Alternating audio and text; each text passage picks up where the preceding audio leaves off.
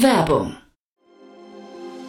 Sei dabei beim HTGF Family Day am 11. und 12. Juni in der Station Berlin. Für zwei Tage voller Inspiration und Business. Tauche ein in ein einzigartiges Netzwerkerlebnis mit bis zu 1500 Teilnehmenden. Erkunde das innovative Seed- und Later-Stage-Portfolio des Hightech Gründerfonds. Lass dich vom vielseitigen Programm inspirieren und knüpfe wertvolle Kontakte. Sichere dir jetzt dein Ticket. Mehr Informationen findest du unter www.family-day-htgf f.de.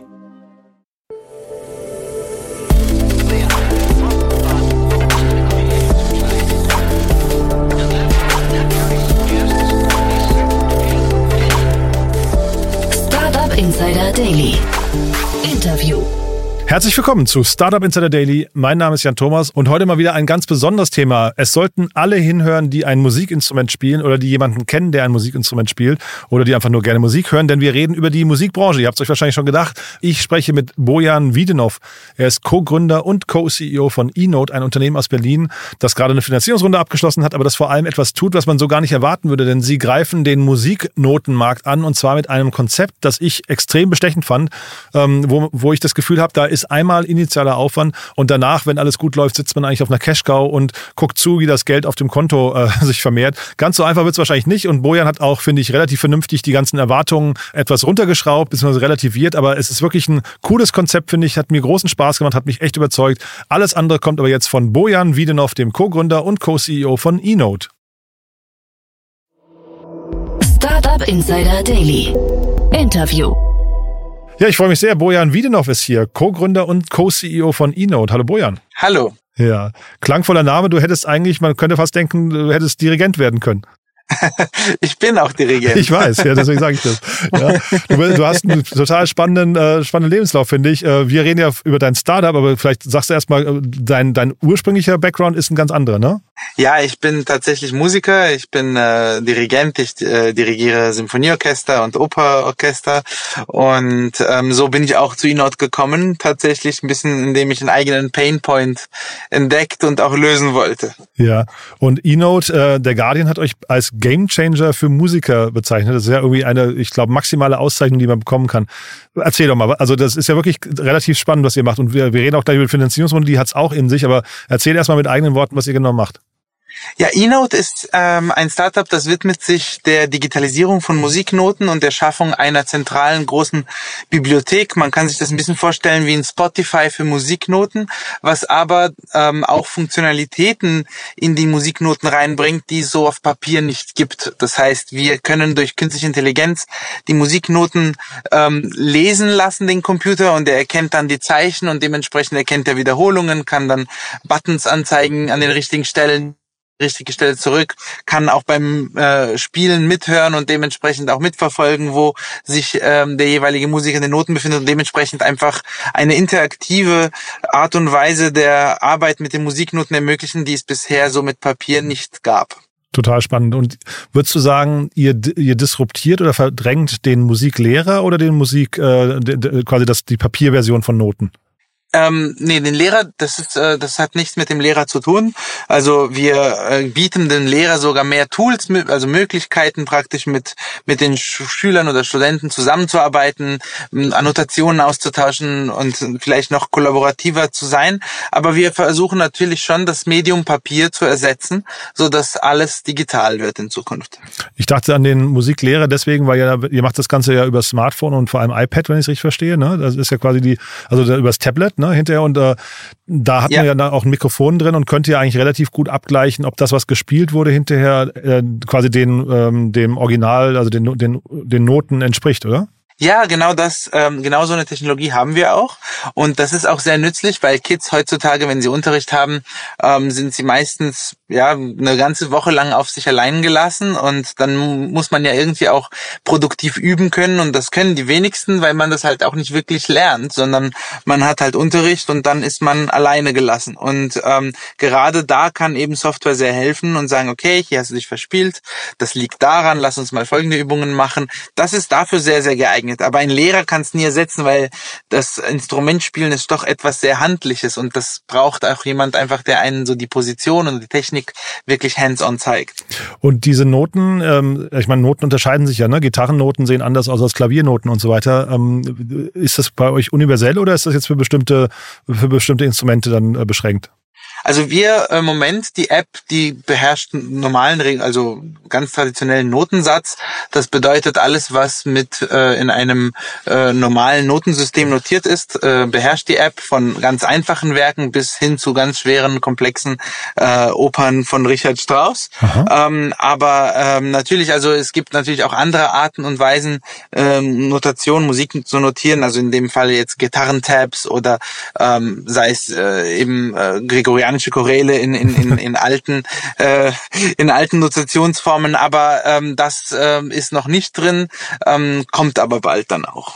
Jetzt hast du eine ziemlich große Bandbreite gerade geschlagen. Ne? Du hast von Kids gesprochen und hast gesagt, die sitzen alleine zu Hause und äh, sind dann quasi ohne ihren, ihren äh, Musiklehrer. Zeitgleich hast du von Richard Strauss und gregorianischen Chorälen gesprochen. Äh, ist das hinterher auch so breit gedacht oder habt ihr trotzdem eine klare Zielgruppe?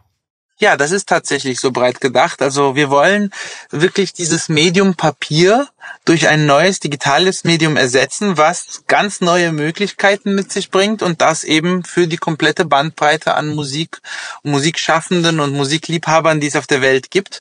Dementsprechend ist das, kann man sich das so ein bisschen vorstellen wie ein neuer Standard für Musiknoten, ähm, eben ein digitaler, mit dem vieles mehr möglich ist und das geht davon eben von Kindern beim Üben zu unterstützen bis hin Theater eines Tages voll zu automatisieren, wo Bühnenbild und Regie perfekt an, an, äh, an dem, was gerade im Graben passiert im Opernhaus, äh, abgestimmt ist und vollautomatisiert abläuft. Du hast ja vorhin selbst die Analogie zu Spotify gebracht. Äh, das war irgendwie so für mich auch das naheliegendste. Zeitgleich habe ich aber irgendwie gedacht, so ein bisschen, hab, was habt ihr auch von diesem Google Books Projekt, ne? als dann irgendwie Google angefangen hat, die ganzen Libraries dieser Welt zu digitalisieren, einzuscannen. Ähm, wie, also, und damals, also wenn, wenn der Vergleich stimmt, äh, damals gab es ja bei Google auch diese rechte Frage, die, also die Urheberrechte Frage, die relativ äh, viel diskutiert wurde. Wie ist das bei euch? Ja, es ist sehr, sehr ähnlich. Tatsächlich gibt es natürlich einen großen Teil von Musiknoten, die inzwischen rechtefrei sind. Das ist meistens in, in den westlichen Ländern. Das ist natürlich je nachdem, in welchem Land und welcher Rechtsprechung man sich gerade, ähm, Rechtslage man sich gerade begibt. Aber grundsätzlich ist bei uns so 70 Jahre ähm, nach dem Tod des Komponisten mhm. wird ein Werk rechtefrei, also es geht in, in die Public Domain über und dann kann jeder eigentlich das Werk veröffentlichen und wieder nachdrucken, verkaufen. Da ist es praktisch rechtefrei, gehört jedem sozusagen. Mhm. Bis dahin, alle anderen Werke sind geschützt. Da muss man natürlich mit den Rechteinhabern, das heißt mit Verlagen, mit den Komponisten und den Künstlern selbst äh, Lizenzverträge machen. Das heißt, ihr habt irgendwo so ein kleines Sternchen, alles vor, was 70 Jahre älter ist, äh, das ist bei euch quasi verfügbar und alles danach möglicherweise nicht. Richtig, also alles, was 70 Jahre oder länger, das ist auf jeden Fall bei uns verfügbar. Und die anderen Sachen, da sind wir mit den Verlagen gerade mhm. dran, dass wir das auch mit reinbekommen. Sind wir auch wirklich mit den größten Verlagen im Gespräch und ähm, sind auch sehr, sehr zuversichtlich, dass sich das nach und nach füllen wird und irgendwann allumfassend sein wird, die Bibliothek. Mhm. Wie reagieren die Verlage gerade auf euch? Also sehen die euch als Bedrohung oder eher als Erweiterung und neue Möglichkeiten? Ganz unterschiedlich. Es kommt immer von Verlag zu Verlag an, ähm, wie auch ein bisschen so die interne Einstellung ist. Natürlich haben die Verlage über viele Jahre es versucht, diese Digitalisierung ähm, nicht aufzuhalten, aber zumindest haben sie sich keine Mühe gegeben, sie voranzutreiben, sagen wir mal so. Sie haben einfach, würde ich mal sagen, ähm, von der aktuellen Situation, die es, äh, die es gab, gut gelebt. Das hat ihnen ganz gut gepasst ähm, bisher. Und ähm, es ist aber so, dass wir in einer digitalen Welt leben und wir Menschen doch gewohnt sind, inzwischen Helfer zu haben, ähm, also in Form von Computern, die uns das Leben leichter machen und wir Musiker auch natürlich uns wünschen würden, an einigen Stellen Unterstützung zu haben. Und dementsprechend langsam trifft eben dieser Wunsch der Musiker, der wird immer größer, immer stärker und die Verlage merken auch, dass, dass der dass das also im Prinzip nicht zu verhindern ist, dass das die Zukunft ist und dementsprechend sind sie auch oft ähm, doch offen dem gegenüber. Hm.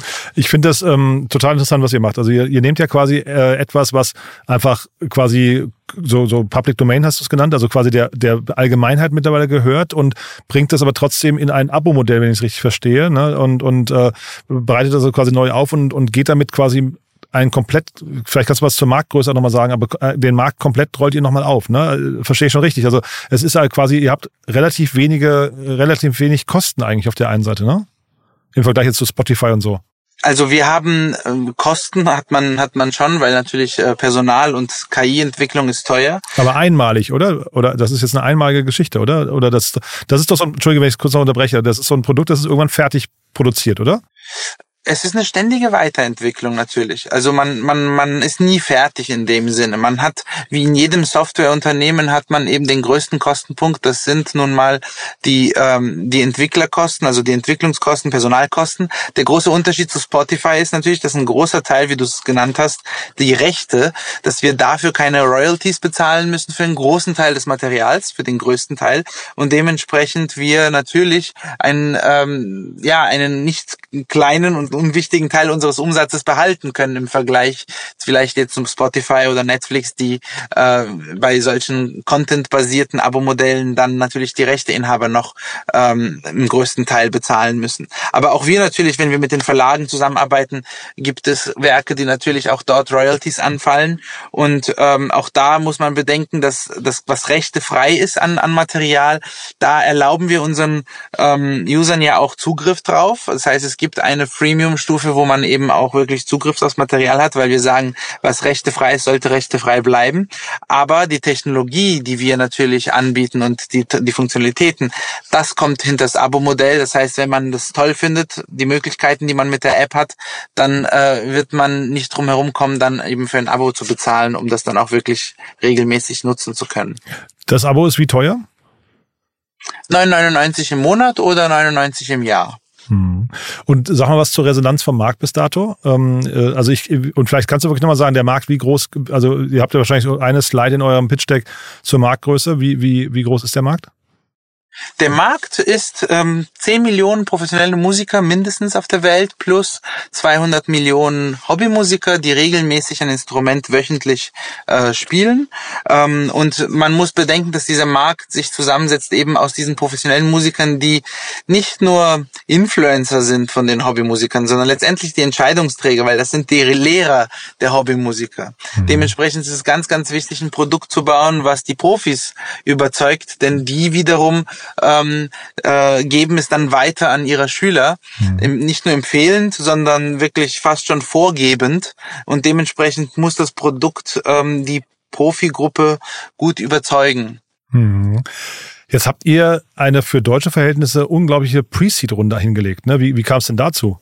Ja, also wir haben tatsächlich ähm, das ähm, in, in 2018 das Unternehmen gegründet und haben dort einen äh, wichtigen Unterstützer, einen Angel gefunden, der ähm, in, in Herrn Dr. Fuchs, der das ähm, Ganze gefördert hat, äh, in dem Sinne, dass er geglaubt hat, dass wir Gründer von diesem Businessplan auch wirklich ein Unternehmen machen können, was ähm, diese Technologie auch entwickeln kann. Und er hat uns das äh, finanziert, ähm, natürlich in mehreren Etappen, äh, mit mehreren ähm, auch Milestones, die wir erreichen mussten. Und so hatten wir acht Millionen Euro Seed bekommen. Dann hat auch die EU uns eine zwei Millionen Euro Grant ähm, gegeben. Das ist das European Innovation Council.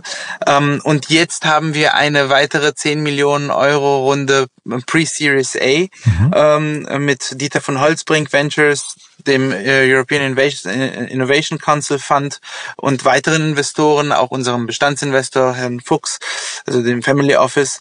Ähm, und da geht es jetzt darum, dass ähm, Minimal Viable Product, was wir rausgebracht haben letztes Jahr, jetzt eben an die Hochschulen, Musikschulen und die ganze Professional Community ähm, ja zu vertreiben und dann letztendlich ähm, den Namen eNote und die Brand bekannt zu machen.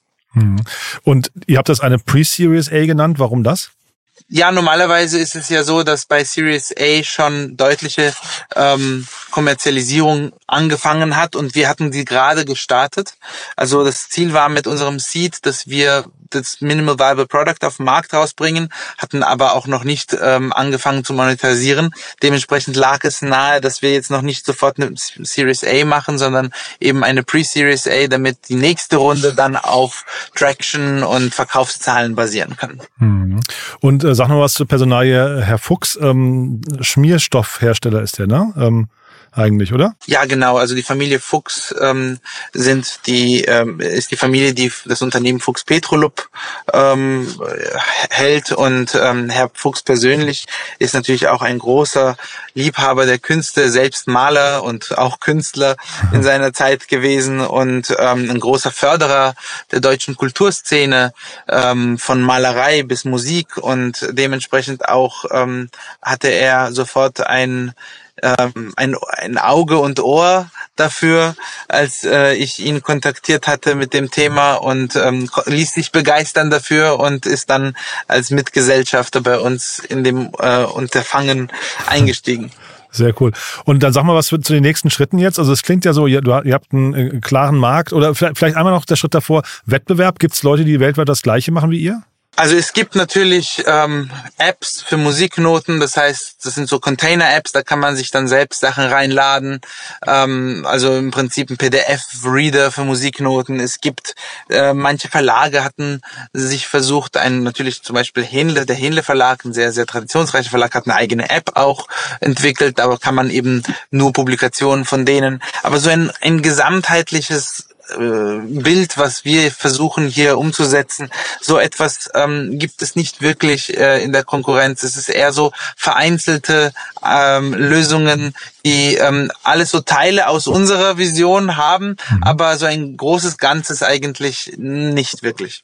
Und jetzt der nächste Schritt für euch dann wahrscheinlich eben Markenaufbau, Marktdurchdringung und du hast ja gesagt, so den, MVP-Modus verlassen und dann irgendwie äh, tatsächlich so den, den, den äh, Go-to-Market äh, äh ausrollen ne? Ja, genau, richtig. Das ist jetzt unser Ziel. Unser Ziel für die nächsten 18 äh, bis 20 Monate ist es, ähm, den ähm, Bildungsbereich, also wirklich Musikhochschulen, Musikschulen ähm, anzugehen. Wir haben sehr, sehr positive Resonanz schon ähm, von den ersten Gesprächen und sehen, dass da sehr, sehr aufgeschlossen äh, unsere Lösung gegenüber ähm, geschaut wird. Und da es geht jetzt darum, einfach das ähm, bekannt zu machen und an den Mann zu bringen. Mhm. Jetzt seid ihr 50 Leute ähm, und habt, wie gesagt, nochmal 10 Millionen reingeholt. Äh, wie weit kommt ihr mit dem Kapital und wie groß muss das Team noch werden? Das Team muss tatsächlich nicht mehr so viel wachsen. Wir haben jetzt ähm, natürlich ein Sales-Team ähm, eingestellt, was ähm, sich hauptsächlich eben um darum kümmern wird, jetzt die äh, ganzen Kontakte anzugehen äh, in, im Educational-Bereich. Ansonsten bleibt das Team eigentlich gleich im Entwicklung, äh, im Entwicklungsteam. Ähm, da geht es eher darum, einfach weiterzuentwickeln, das Produkt reifer werden zu lassen und ähm, parallel ist eben an, an die Musikhochschulen und an die Musiker äh, zu vertreiben. Sehr spannend. Du, also es ist eine ganz, ganz tolle Mission, finde ich. Äh, Habe ich so noch nicht gesehen. Äh, kann mir vorstellen, dass ähm, wenn, wenn man das einmal knackt, dass man dann tatsächlich ein Produkt hat, was vermutlich weltweit funktioniert. Du hast ja vorhin, das vielleicht da, da nochmal, du hast im, im Kontext von den Rechten hast du gesagt, je nachdem, in welchem Rechtsraum man sich befindet. Ähm, das heißt, ihr könnt das jetzt nicht, ihr könnt nicht euer, eure gesamte Library einfach international anbieten. Ähm, wir müssen tatsächlich immer darauf achten, welche Publikation in welchem Land geschützt ist, in welchem Land sie frei ist. Mhm. Und dementsprechend ist der Katalog auch für zum Beispiel jetzt User in China, User in USA und User in Deutschland anders. Sind denn eigentlich, Entschuldige, die blöde Frage, vielleicht sind denn eigentlich Noten in China generell anders? Also die die westlichen Musik ist natürlich ähm, die die hier entstammt. Also jetzt ist, wenn ich jetzt über Mozart, Haydn, Beethoven und so weiter rede, das ist natürlich weltweit ist die Notation die gleiche und das ist vielleicht auch ein Vorteil im Vergleich zu ähm, einem Vorhaben wie Spotify, wo man sagen muss, okay, ich habe jetzt gesch verschiedene Geschmäcker. In Italien gibt's den italienischen Pop, in China den chinesischen, in Korea den koreanischen und in Deutschland den deutschen. Ähm, das ist äh, zum Beispiel jetzt gerade bei Musiknoten, gerade auch in in der Klassik nicht so. Ähm, da spielen fast alle die gleichen Meister. Das ist sehr vorteilhaft. Aber natürlich gibt es einzelne Kulturen, die ihre eigenen Musiknotationsformen haben, zum Beispiel Indien oder auch ähm, natürlich die traditionelle chinesische Musik und andere. Da ähm, ist es nochmal spannend, wenn man eben über World Music nachdenkt, ähm, wie sich das auch entwickelt und wie auch da eine Digitalität nochmal eine Demokratisierung schaffen könnte und vielleicht sogar ein bekannter machen ähm, dieser äh, Kulturen. Das ist etwas, was sicherlich äh, zusammen auch mit ähm, Notenschrift für Blinde zum Beispiel, Brei nennt sich das, das ist auch sehr, sehr interessant. Also all das sind natürlich Themen, die dann irgendwann in Zukunft uns hoffentlich auch beschäftigen werden. Und Vielleicht so abschließend, was sagt denn Bojan, der Dirigent zu Bojan, dem Unternehmer, wenn jetzt die, die Vorstellung gepitcht wird, dass in Zukunft so ein ganzes Orchester mit iPads da sitzt? Tatsächlich haben wir jetzt ähm, mit meinem Orchester, den Mannheimer Philharmonikern, seit letzten Jahr, Ende letzten Jahres haben wir jetzt die iPads im Einsatz mit eNote und äh, sind äh, erstes Testkaninchen praktisch ähm, institutioneller Art. Ähm, und das macht viel Spaß. Wir können viel mitmachen. Und äh, Bojan, der Musiker, sagt dem Unternehmer, dass er lieber mitgestaltet, als darauf zu warten, dass andere gestalten und er dann nur zuschauen kann. Dementsprechend passt das alles gut. Fantastisch. Du, es hat mir großen Spaß gemacht, Bojan. Ich drücke die Daumen für die Zukunft. Haben wir aus deiner Sicht was Wichtiges vergessen? Nein, alles gut. Klasse. Du dann, ja, ich hoffe, äh, sag mal, oder ich drücke die Daumen für den, für den Markteintritt und ja, vielleicht möchte einer oder andere das jetzt ausprobieren. Wir werden es auf jeden Fall verlinken und bin gespannt auf das Feedback. Ja, alles Gute erstmal. Vielen, vielen Dank. Bis dahin. Ja, ne? danke schön, Jan. Ciao. Alles Gute. Dir auch. Ciao. Startup Insider Daily, der tägliche Nachrichtenpodcast der deutschen Startup-Szene. Ja, das war also Bojan Wiedenov, Co-Gründer und Co-CEO von eNote.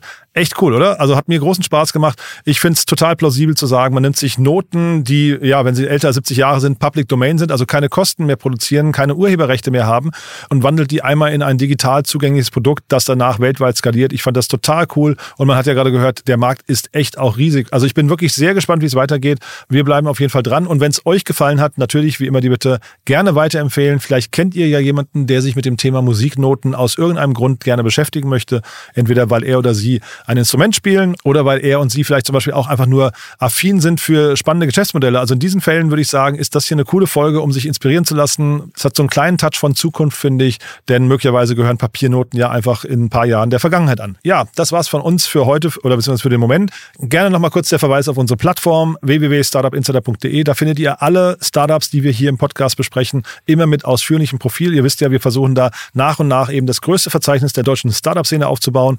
Gerne mal vorbeischauen und gerne auch unsere Newsletter abonnieren oder uns einfach nur Feedback hinterlassen. Wir sind ja noch mitten im Aufbau, aber wir freuen uns natürlich eben über entsprechendes Nutzerfeedback. Dafür schon mal vielen Dank an euch und ja, ansonsten euch einen tollen Tag. Vielleicht hören wir uns ja nachher nochmal wieder oder ansonsten spätestens morgen. Bis dahin, alles Gute. Ciao, ciao.